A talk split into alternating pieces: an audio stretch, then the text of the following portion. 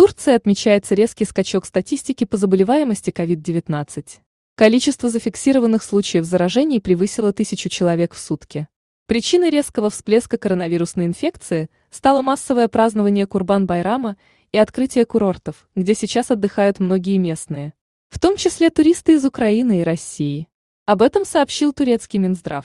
Так, за 4 дня августа в Турции выявили 4059 заболевших новым штаммом коронавируса. 1 августа зафиксировали 997 случаев заражения, 2 августа – 986 случаев, 3 августа – 993 случая, а уже 4 августа их число перевалило за 1000 и составило 1083 случая. Среди заболевших за последние сутки есть 19 погибших. Всего по состоянию на среду 4 августа в стране зарегистрировано 234 934 зараженных. Из них 220 тысяч выздоровело, 5784 человека погибло.